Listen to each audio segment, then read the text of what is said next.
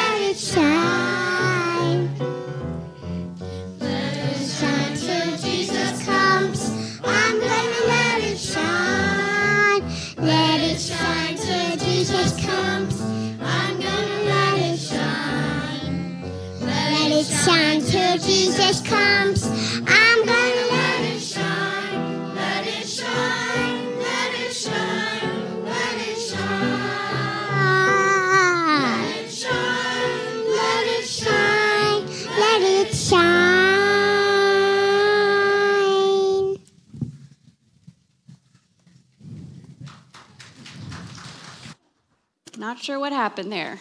Okay. Um, as we give the choir or the band a moment to uh, come back up, I just want to invite you all to join me in a word of prayer this morning as we enter into a time of praise and worship in song. Let's pray. God, we just thank you for this reminder, this beautiful, tangible reminder this morning that you are the light and that we are to be bearers of that light in this world. God, I just pray this morning as we come together as a faith community, as we enter into this, this time and this space together, God, I pray that somehow, in a unique and beautiful way, that we would see your light. God, I just pray that we would experience your light in a new and powerful way this morning. God, no matter where each of us might be coming from, whether it's been a, a wonderful start to the new year or a troubling one, God, I just pray that your light would find its way into our hearts and into our souls this morning. God, we love you and we offer our praise, our worship, and adoration before you this morning. Be with us, Holy Spirit. Amen.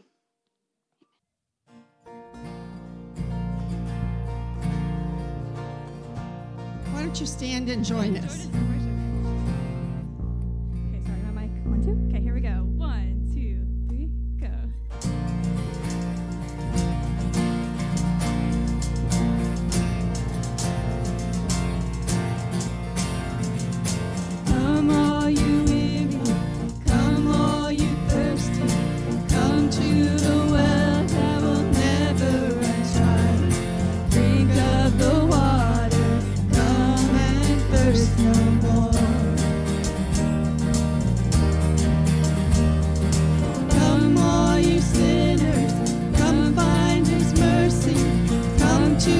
it.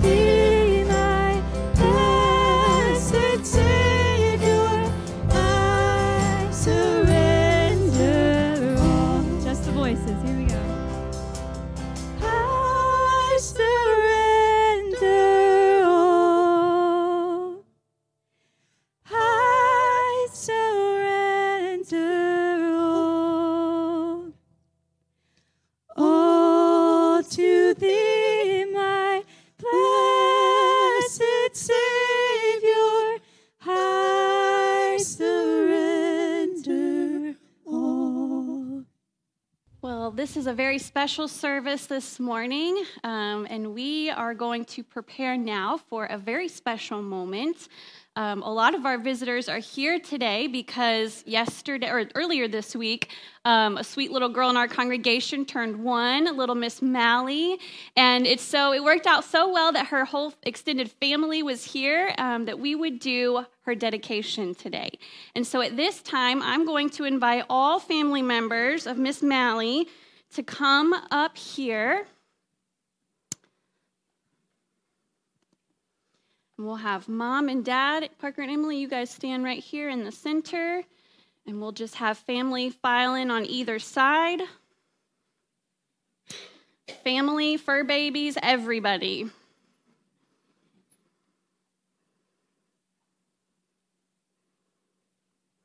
And scooch in real close when you guys get up there, like you love each other. All right, I'm going to come over here. You are just fine. Well, friends, today we are dedicating this special, beautiful. I mean, have you ever seen such a more beautiful? I know we are friends, Mally and I. We are friends. oh my goodness. We are here this morning celebrating the dedication of this child. And the dedication of a child is always a sacred occasion for the church. In this ritual, we express the covenantal reality that a child is a gift from God. She's going to help me out this morning, and I love every second of it. That a child is a gift of God, and we anticipate the prevenient grace of God in the life of the child, in this case, sweet little Mally. It's in this time that we recall Jesus' words from Matthew chapter 19 when Jesus says, or when it says, Then people brought little children to Jesus for him to place his hands on them and pray for them. The disciples rebuked them, but Jesus said, Let the little children come to me and do not hinder them, for the kingdom of heaven belongs to those such as these. When he had placed his hands on them, he went on from there. Parker and Emily, the presentation of your child for dedication is much more than a formality or a ritual for you. This is the culmination of years of prayer and anticipation. Your daughter is an acknowledged gift of God to you, and I know you take that gift so seriously. You have desired that today would be an opportunity for you to publicly affirm your gratitude to God for entrusting Mally into your care. In presenting Mally for dedication, you have expressed your desire that she would be nurtured in the faith, that she would be taught to be responsive to the grace of God, and that she would come to have a dynamic and personal relationship with Jesus, and that her life would be lived in service to Christ. In order that this outcome may be possible, it will be your duty as parents to carefully direct her mind to the scriptures in discipleship to mold her life by example, an admonition to teach her to value the disciplines of holy living, of godly attitudes, and wholesome relationships. You should teach her also to delight in the love and the tenderness of God. She will need to be nurtured toward a level of trust and confidence that will come only as you demonstrate these characteristics yourselves. It's appropriate this morning that we recall the words of Hannah in 1 Samuel chapter 1. She said, I prayed for this child, and the Lord has granted me what I asked of him. So now I give him to the Lord. For his whole life, he will be given over to the Lord. Parker and Emily, will you seek God's grace and direction as you lovingly guide sweet Mally, discipling her and teaching her to follow Jesus? Living this holy example yourselves? If so, say we will. To family that's here today, and those of you who may be watching online, you have heard the testimony and commitment of Parker and Emily. I now ask each of you to affirm your prayerful support for them and for sweet Mally. Will each of you seek to support and encourage Parker and Emily in their duties and responsibilities? And will you each nurture Mally by godly example and prayer? If so, say, we will. And now I turn to you, the congregation. Will you all commit yourselves as the body of Christ to support and encourage these parents as they endeavor to fulfill their responsibilities to this child? And will you assist them by nurturing her growth to spiritual maturity? Will you covenant to pray for them and to so live before them and with them that the grace of God will enfold them through you and that the power of the Holy Spirit will enable Parker and Emily to fulfill their duties as parents to their daughter Mally? If so, say, we will. All right, I'm going to see if I can hold Miss Mally for a second. She's been dying for it. Who are we kidding? she loves her her pastor Nicole. Mally, I want you to know this morning that you are a gift from God to your parents. You are. And so, Mally, we dedicate you in the name of the Father and in the Son and the Holy Spirit. You are loved, sweet girl. You are loved. I'm going to hand her back to you guys. And would you all join me as we say this closing prayer this morning? our loving Heavenly Father, this sacred moment is filled with the glory of your presence. We lift our voices in praise for your gracious gift of Mally to Parker and Emily and their families, and we humbly pray that you will take this child into your loving care. I pray for your wisdom, your protection, your guidance, and your delight in this child.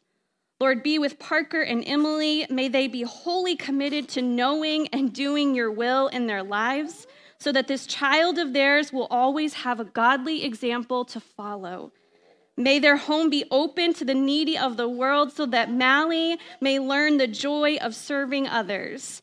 And may their hearts be tender to the lost of the world so that she may know the joy of leading others to know you. We pray this in confidence in the name of Jesus Christ our Lord. And everyone said, Amen. Amen. Thank you, guys. you all may be seated.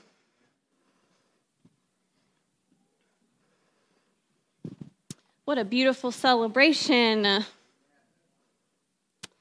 She was, she just really felt called to participate in that. And I just love that. The participation is the theme today as you all participated this morning in our special. Thank you for participating. Thank you for joining us in that again, Sandy. Thank you for all of your hard work and putting that beautiful piece together. Kevin, I echo your thank yous to Kevin and to Jim and to the sound guys back there. Thank you all so much. We couldn't have done it without you. Uh, thank you, Ashley, for leading us this morning in worship. We appreciate you. Thank you, Denise, for leading us last week. We appreciate you girls so much. You ladies, thank you for stepping in while Nikki is enjoying some time away. Uh, pray for Nikki. Uh, her pretty much she and Gabe, her entire time away has been spent dealing with COVID. Uh, they've been quarantining at family's house. Um, so it's it, and, and I'm going to just ask you to specifically pray because part of the reason that they went to Texas was to visit family, but it also worked to go to her um, grandfather's memorial service.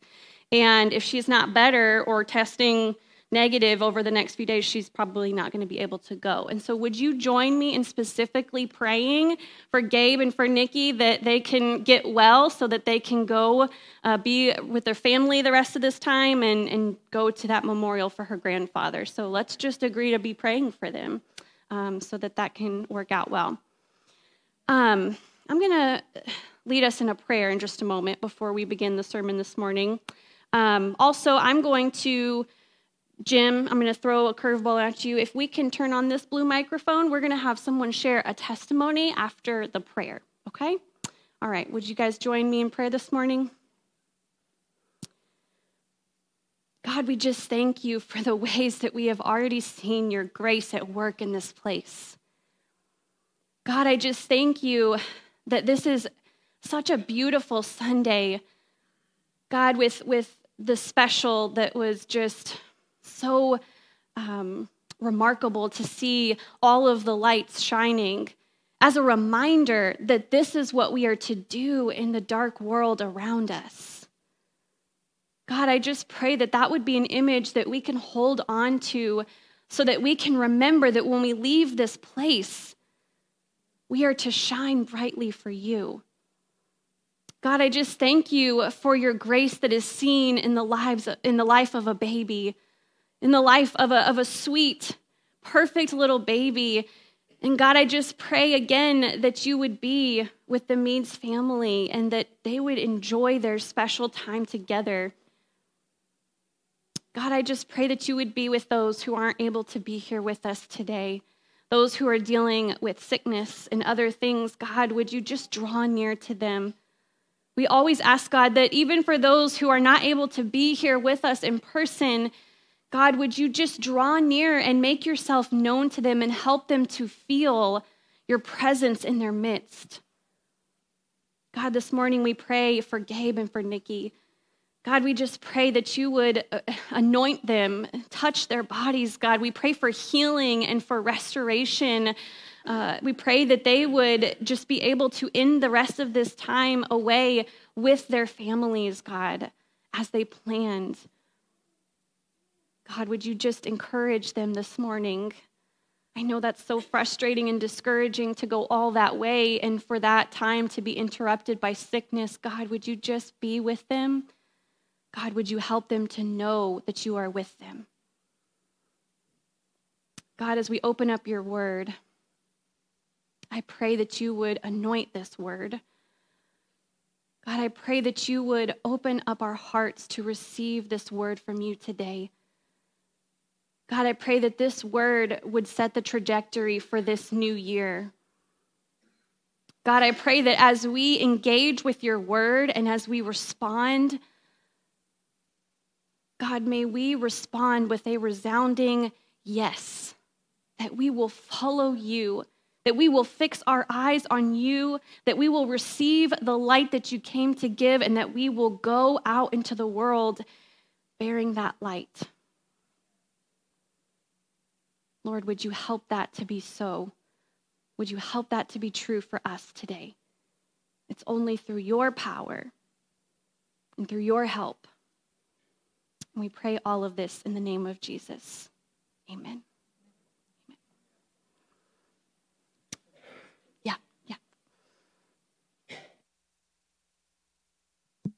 Good morning. I actually am going to sit down. My uh, my blood pressure's acting up, and uh, the meds are not working, and um, I'm kind of trying to figure all that out right now. So I'm a little wobbly. Um, this little light of mine, 23 years has shined in this church. I think um, I've impacted many of you in in many different ways. Um, I love every single one of you. That's why I'm here. This little light of mine, 26 years ago today, was balancing between life and death. I was in Barnes Jewish Hospital. I was on magnesium sulfate. I liken it to being um, spaghetti and jello held together by rubber bands. We were trying to stop me from delivering my 32 week old son. He had received steroids, so his lungs were going to be okay. And tomorrow, he will be 26 in heaven. And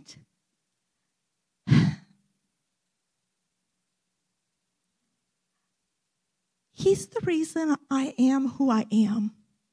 I promised him a whole lot of things. When you realize that you've almost left this earth and that you come back and you're stronger and you're loved, God is good all the time. So I think I'm going to fast forward seven weeks. The doctors say you have to turn off life support because his little heart and lungs are not compatible with life. They had done surgery. There's no blood flow to his lower lobe. The other lungs are collapsed because of the fluids they give a child. Hang on, the story's going to get better. He coded. Modern medicine allowed me to deliver a child, and I heard him squeak, and they took him off to Children's Hospital. And I stayed at Jewish for a day and a half until I could get to him. It's hard. Um,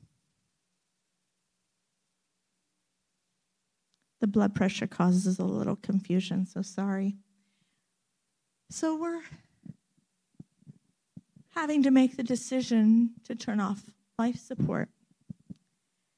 And those of you who know my husband know that he um, is a very intelligent man who was reading the records every day. He knew what was coming down the line. Me, I was taking care of my little boy. We were listening to church songs, children's church song in his crib every day of his seven weeks. I held him, I loved him, I cared for him, I gave him every bit. But when he coded, I got from Scott Air Force Base to I got to the hospital from Scott Air Force Base in about 20 minutes. My father in law's van had this little siren in it. It just went, woo. Yeah, I turned it on three times. I got people out of my way. Um, I promised him when he coded that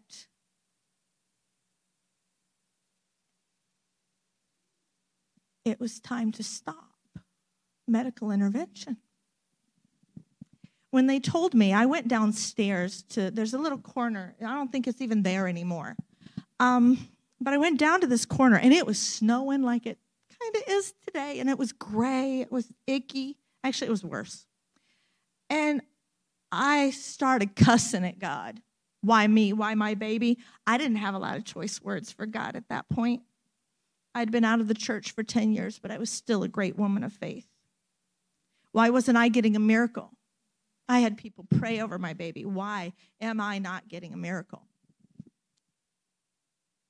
Sometimes the journey is the miracle. I began to cry and I began to sing this little light of mine. I'm going to let it shine, let it shine, let it shine, let it shine. It's the first time I've sang up here alone. Um, I think I sang every little Bible song that I knew. And then I started talking to God. And I said, if this is what's supposed to happen, there's three things I need you to do. Yep, I told God what he had to do. I said, okay, God, the first thing you have to do is get my family here because my family's in Ohio. They've never met this baby. 30 days ago, we lost a baby to SIDS. Seriously, my family lost a baby to SIDS. My cousin Connor was a year old. Um, I said, the second thing I need is for this little baby to go on a ray of sunshine because, well, quite frankly, we've been in here since January. Um, the date is now March 3rd, 2nd, sorry, March 2nd. And can you let him go on a ray of sunshine? And the third thing I asked for, and I demanded it, and I got this one. I got it like Shazam. God, can you give me a peace beyond all understanding? Because right now I don't understand. And I was filled with peace beyond all understanding. I don't know why my heart is not hurting right now because it's a peace beyond all understanding. From the moment I walked up here to share this story with you, um, I walked in that hospital and they thought my husband had twisted my arm. I said, I don't know where he is, but we're turning off life support in a week. My family was all able to come. And I held my baby as he left this earth. And wouldn't you know it, his stairway to heaven was a gray day with sunlight coming in my room. Amen? there was sunlight coming in that room. And he was morphined up like no tomorrow. And we had spent time alone in an isolette. And with all of his little birth defects that he had, because there were many, as he left this earth in about two minutes, he opened his eyes and he looked at me. And he kind of said, Bye, Mom, it's okay, I got you. And I'm going to watch out for you. So, guess who's had a guardian angel for like 25 years? He found Josh in the creek over by my neighborhood. Mom, my angel got me out of the creek. he sent me to the neighbor's house. I live at 337. He was at 107. He followed his dog up the creek. He was all about four, three and a half, four. I'd called the cops. They had called the cops. I got there and my son's soaking wet and I strip him out of his clothes. I said, What'd you do? I followed the dog to get him down out of the creek. And he took him to this Walmart greeter of ours. He was older than anything. And he said, I fought in the Battle of the Bulge. Did you see this Bible? This Bible has a bullet hole in it. God saved me for your son because he knew that we loved children. My kids have had a guardian angel their whole life. But I also promised him before I let him go that I would make a difference for somebody. You guys are my somebodies. I always wanted to be a missionary. When I was 18, I asked God, Can I be a missionary? My mission field is at Madison Senior High School. And I told my kids, You are my somebodies. I'm supposed to go to school tomorrow with cupcakes because we're going to light a candle and celebrate his birthday because my son watches over me. God watches over me too. I know. But my students know that because of me, they get watched over also. I'm in a school with a lot of Christians, and I pray those hallways quite frequently. I have anointed doors with oil. I have prayed with my principal, and he has prayed with me. I've had students say, Would you pray with me, Miss Parker? And I am able to pray with them. I can't say that about every school.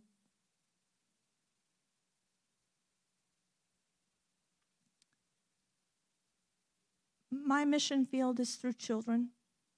Kids are kind of safe, grown ups are kind of scary. Um, I don't always do it right. But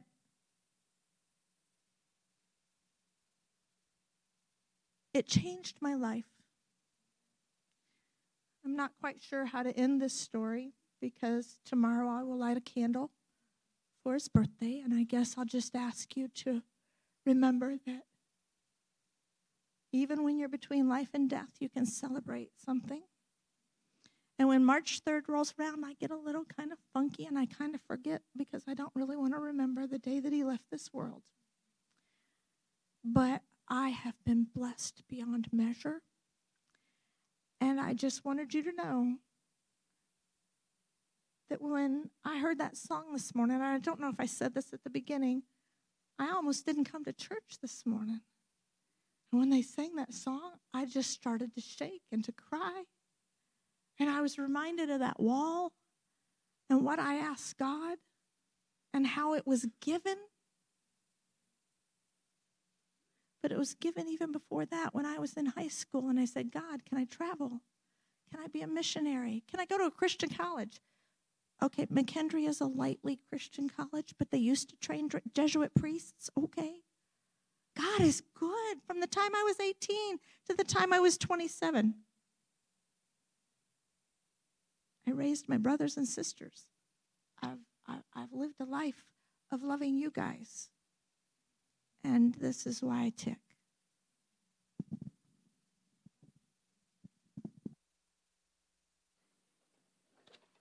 Thank you, Teresa, for Lorena. Sorry, I do that all the time, all the time. uh, thank you, Lorena, for sharing what that song means to you, and even on this day, the the timing of that song being sung. Um, thank you for sharing about God's faithfulness in your life because I know that God used that testimony to bless somebody here today. And so we give all the glory to God. Amen. Amen. Um, during the Christmas season, we talked about, or I tried to acknowledge at times, that the Christmas season, the holiday season, is difficult for a lot of people. Uh, that though, though, many of us come in with joy and, and celebration, there are a lot of people who struggle through the holidays, who find it depressing.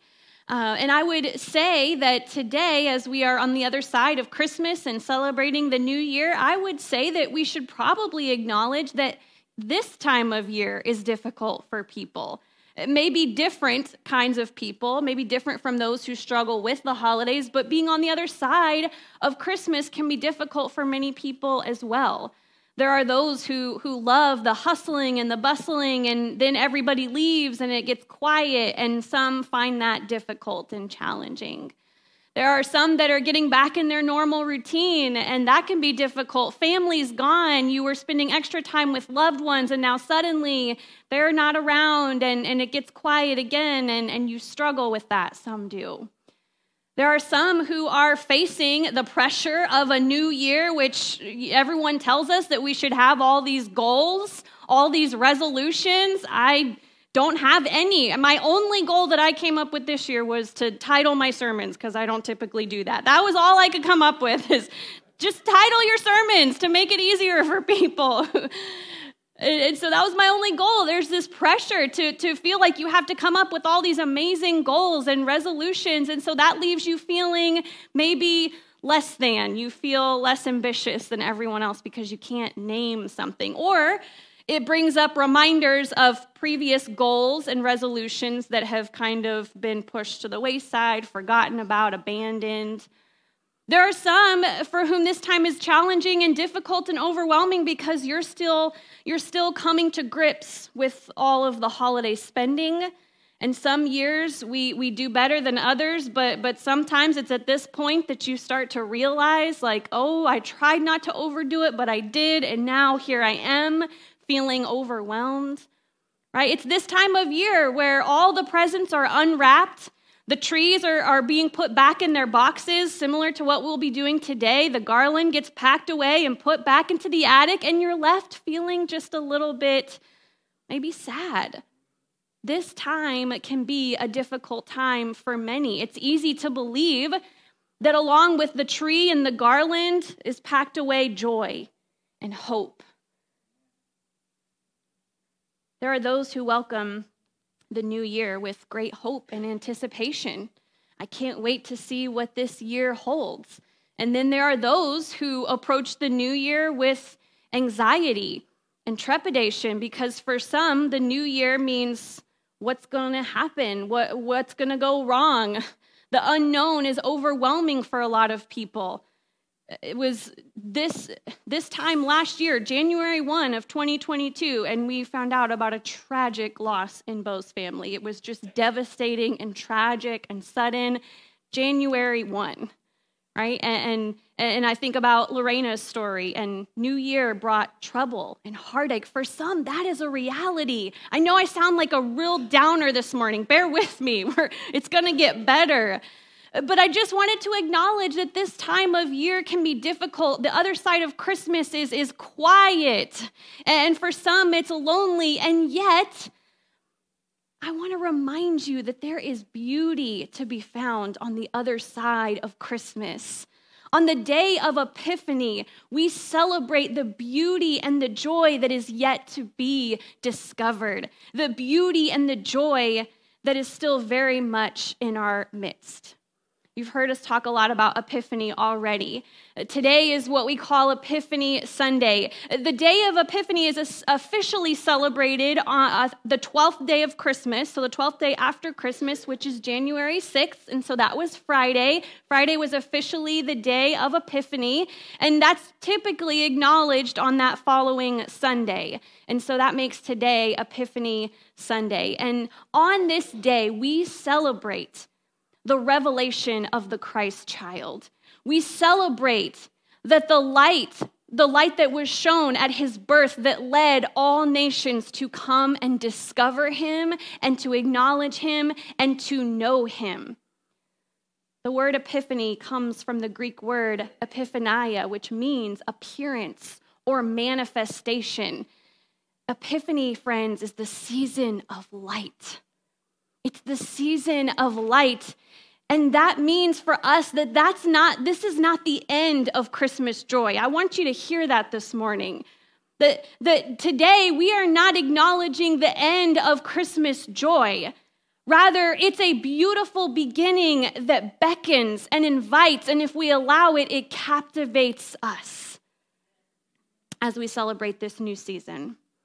In a few moments, we're going to read a text from Isaiah chapter 60.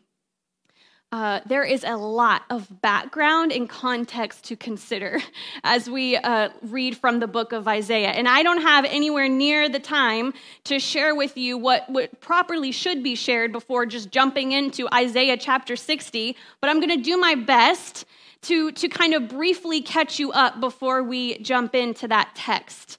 Isaiah is kind of broken up into a few different categories, but typically it's broken up. Uh, chapters 1 through 39 are, are one kind of section, one thing, and then 40 through 66 is something different. And so if you were to open up and just kind of glance through your Bible, beginning with Isaiah chapter 1 through 39, you would see a lot of talk about judgment.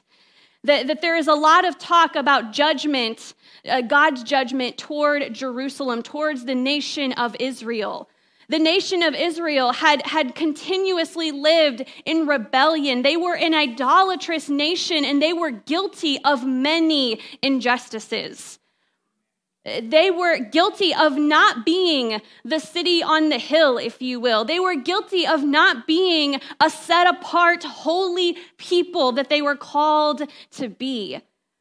And Isaiah writes about this judgment, and it's dark and it's, it's, uh, it's a little depressing and it's overwhelming, right? But Isaiah, interestingly, he's writing about this judgment, and yet it all sounds strangely hopeful. Like he sprinkles in hope in these first 39 chapters that even though it's going to get really, really bad, he is already looking ahead to the new thing that God is going to do on the other side of this exile. That one day, Isaiah paints this picture, one day Jerusalem is going to be a place where all nations can experience justice and peace, and the people of God are going to shine brightly the way they were always intended. In these chapters, we read about Isaiah's vision and commission. These chapters also proclaim judgment for the surrounding nations, the nations that were surrounding Israel. See, Israel, one of their faults is that they looked too much like their neighbors, right? They were supposed to live set apart. They were supposed to live differently, as I said moments ago, but, but the problem is they looked exactly like their neighbors. When the world saw Israel, they saw the rest of the world. They didn't see a shining, beautiful, radiant people of God. And then ultimately, in these chapters, we read about the fall of Jerusalem. And then you flip over to chapter 40. And so 40 through 66 are, are mostly chapters of hope and promise, which is much needed when you make it through chapters 1 through 39. Isaiah talks mostly about hope and promise in the midst of such incredible pain and loss. These chapters are reminders of God's faithfulness. They are reminders that it's God who has always been faithful, even though his people have not. These chapters are reminders that God is faithful even in the midst of, of seasons of wilderness, even in the midst of exile, which Jerusalem found themselves in. Right? God was faithful in the midst of such darkness. But as we typically do, the Israelites certainly questioned God's faithfulness in the midst of exile, right? They are an exiled people, they are carried off into a foreign land.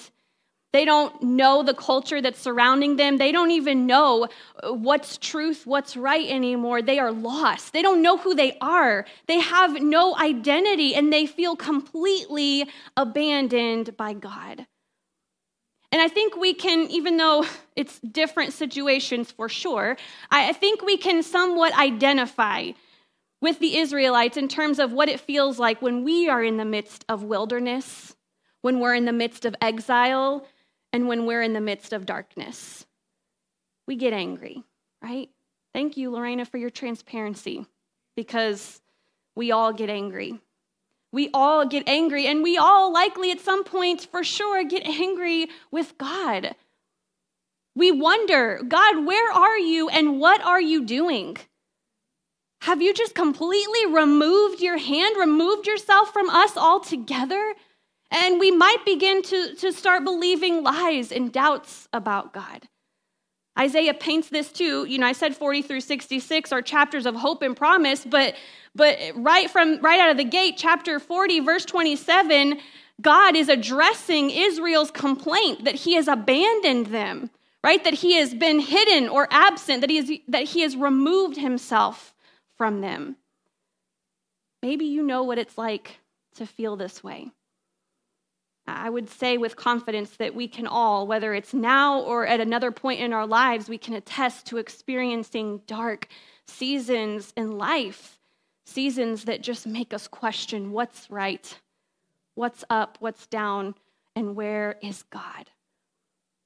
And I would say that we don't even always need personal chaos to feel this right? What I mean by that is sometimes, even if we aren't feeling that personally in our own lives, this chaos, this darkness, this exile, this wilderness, if we don't feel it in our own lives, chances are we look at the world around us and we feel it by, by doing just that, right? We look at the world and we watch the chaos unfold.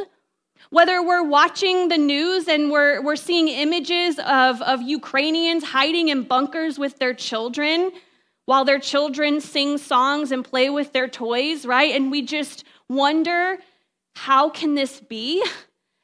Right? There are times when, when we watch the news and we're reading the names of, of 19 students and two teachers who tragically lost their lives last summer, and we just, I don't know if you can, I'm sure you can relate. I just sat on my couch and, and I wept and I just thought, God, where are you? This is too much. Like, we have reached the point where this is too much. Where are you? What are you doing? What is happening? Some simply fear. It's not so simple, but some just fear that the world is, is changing so quickly. And this world that you once knew, that you once saw yourself managing, is now just unrecognizable, and that's scary. See, for the Israelites, certainly their darkness did not look exactly like ours, but they experienced significant darkness nonetheless. Many Israelites, as they were in exile, they, they looked at this foreign culture in which they now lived and they were looking around at their children and, and they were wondering, what's the future going to be like for our children? Have you ever wondered that? What's the future going to be like for our children, for our grandchildren, or even if you don't have children, you fear for those who are growing up in a world that just seems so unrecognizable. The Israelites understand what that's like. I appreciate how Dr. Scott Daniels he, he describes this fear specifically. He says that the Israelites they strongly feared and felt that their glory days were over. Have you ever felt that way? Maybe a lot of us feel that way about the church. The glory days are over, they're long gone. RIP, glory days. Their children were being lost to the surrounding culture and they feared for their children. Perhaps most devastating of all, he says, all of God's activity seemed to have disappeared forever, and the Israelites truly feared and believed that God was gone. And yet, it's in the midst of this kind of darkness that Isaiah speaks of light, of hope, of radiance, of glory, of brightness, of dawn, and of joy. I know you thought we probably forgot to read our passage, but we haven't, because it's at this point where we get to Isaiah chapter 60 and we read the words of hope in verses 1 through 6. If you can, stand with me really quickly while we read this.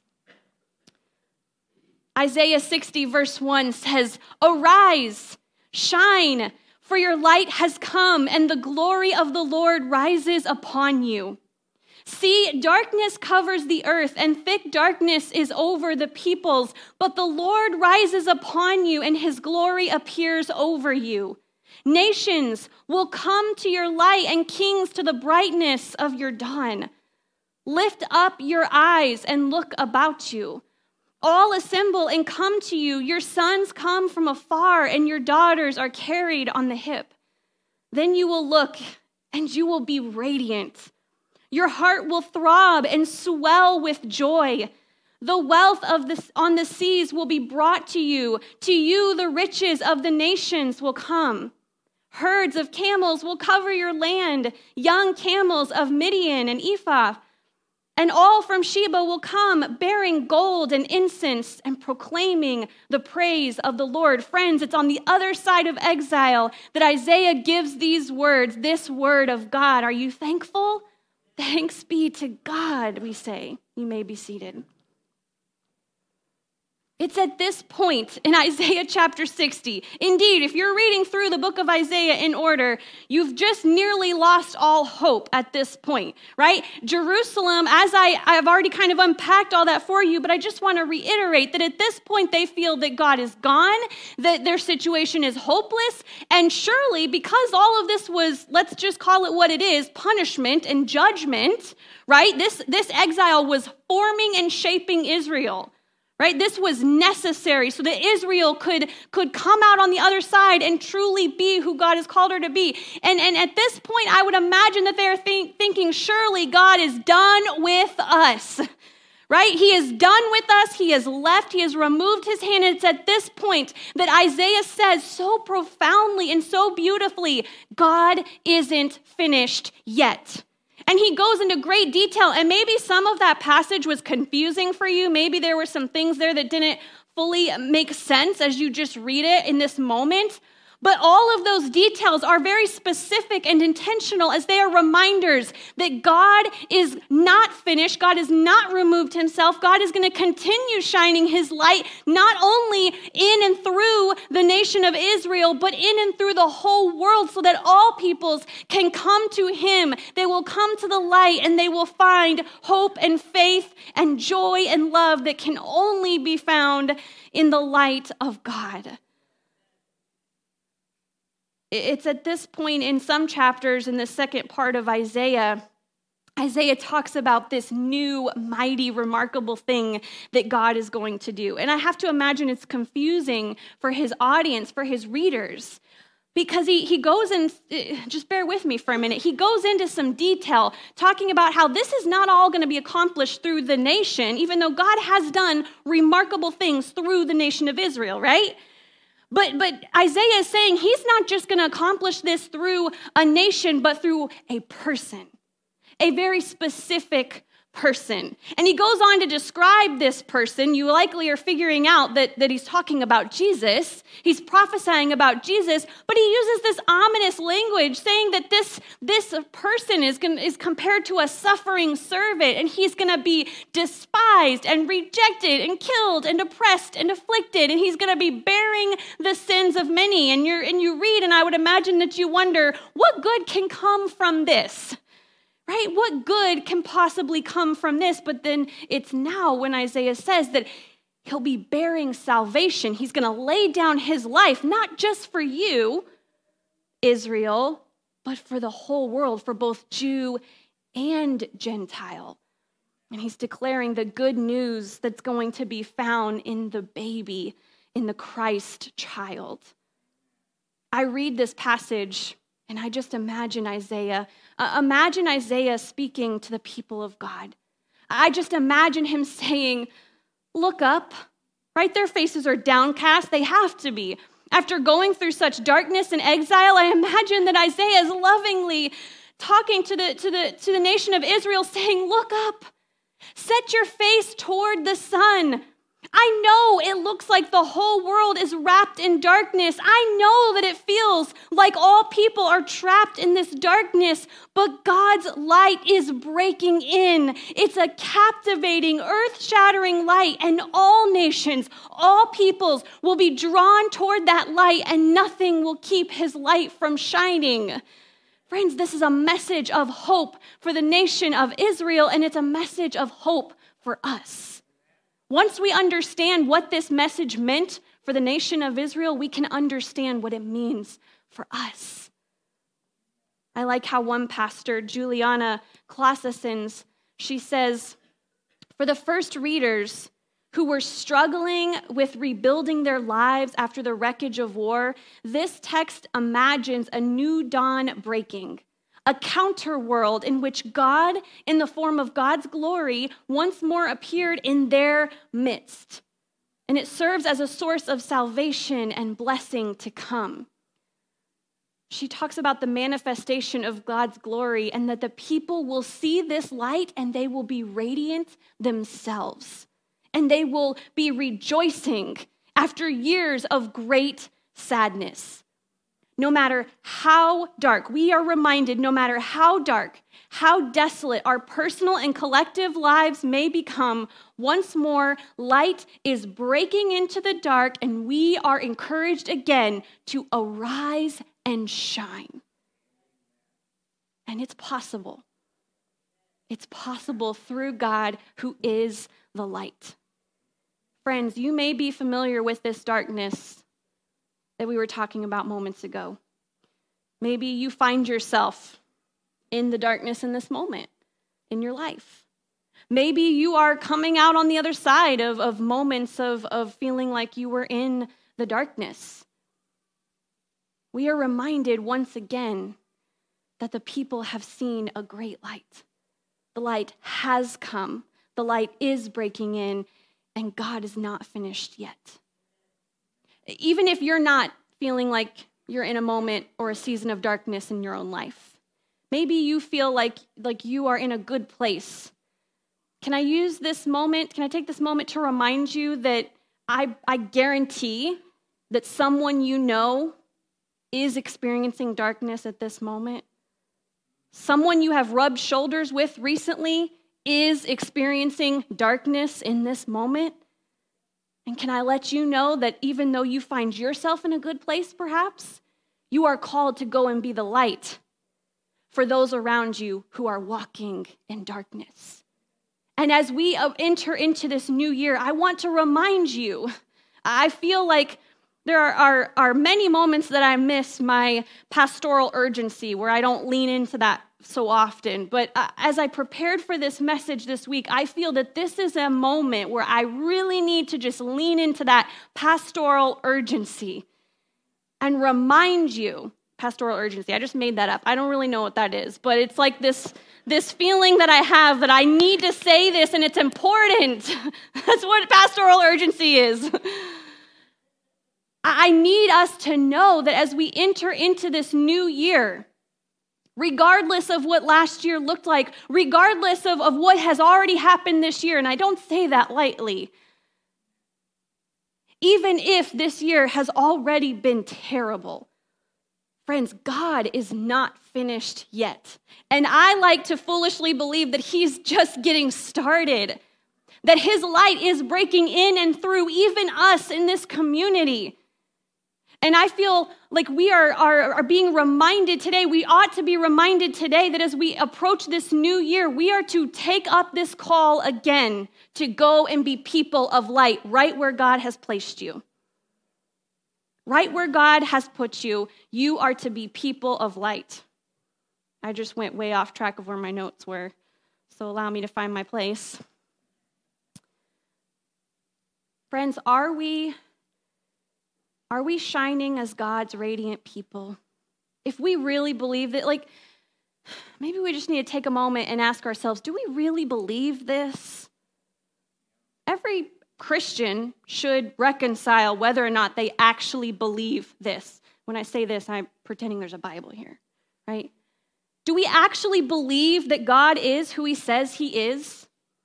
Do we actually believe that God entered into this messy world through the incarnation, through the person of Jesus Christ? Do we believe that Jesus lived a blameless, sinless life? that, that he died, laid down his life so that we could find whole, abundant life and salvation in him? Do we believe that he was crucified, dead, and buried, and raised to life on the third day and now sits on the throne reigning? If we actually believe that, then we ought to believe that God is not finished yet and that the light of God is still breaking in. And if we believe that, then we are to leave this place and go boldly out into our world and look at every single human being as if they were made in the image of God and as if they were worth dying for, because they are. And you are to be and to share that light with them. That is what we are called to do. And if we aren't doing that, it's time to pack it up and go home. Because that's what we're called to do. I've totally gone off my notes. I officially just preached another sermon that I wasn't planning to preach. We sang these words No darkness have we who in Jesus abide. We walk in the light as we follow our guide. Friends, the world needs the light, and you are to be that radiant light, that radiant, beautiful light of Christ. Jesus has not given up on the church, and so I think we ought to not give up on the church. We ought to fully open ourselves up to whatever it is that God wants to do in and through his church. And friends, we better be obedient. I wanted to um, end the sermon today. Man, I was so on the fence about this because as we were singing Build My Life, I wanted that to be like our anthem for this new year right? Like as we were singing Build My Life, like I wanted to just kind of run up here in a moment and just say, This is what I want for us. This is my prayer for us. Do we actually believe this or do we actually want this?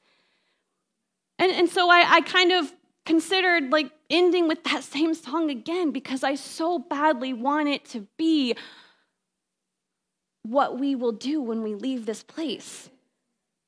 But then I also love the song that we're planning to sing, which is It Is Well. And I think that it's such a beautiful follow up to Lorena's testimony. That the thing is, is that we are called to live into the light and the love of Christ, whether things are going perfectly well and everything's great and the sun is shining. But we're also called to live in the light and love of Christ, even when everything is completely falling apart and it seems as if all hope is lost. And so I'm going to trust in the prevenient grace of God, and we are going to invite the praise team to come back, and we are going to sing It Is Well. Only if you promise me that later on you'll go home and you'll replay Build My Life and just make that your anthem song for this new year, okay? Is that a deal?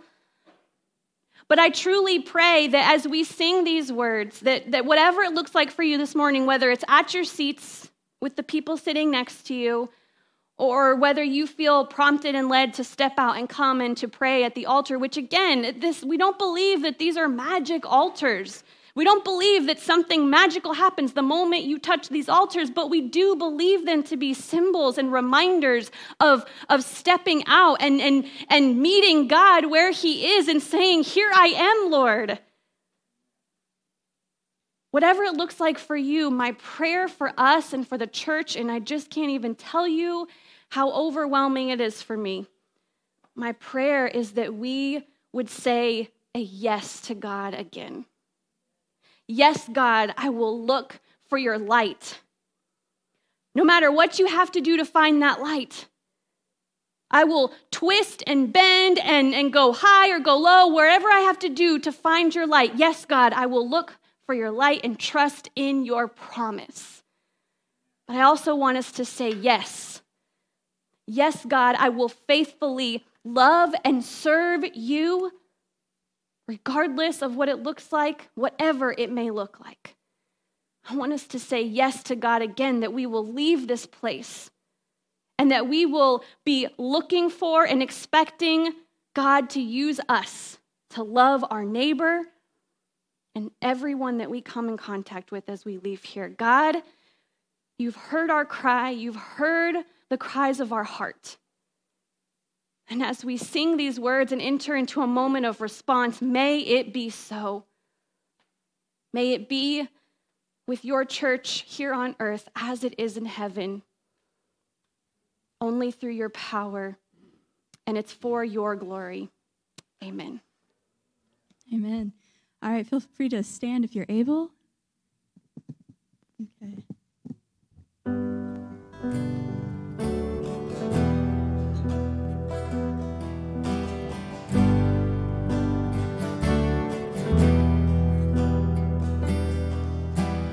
And earth is quaked before,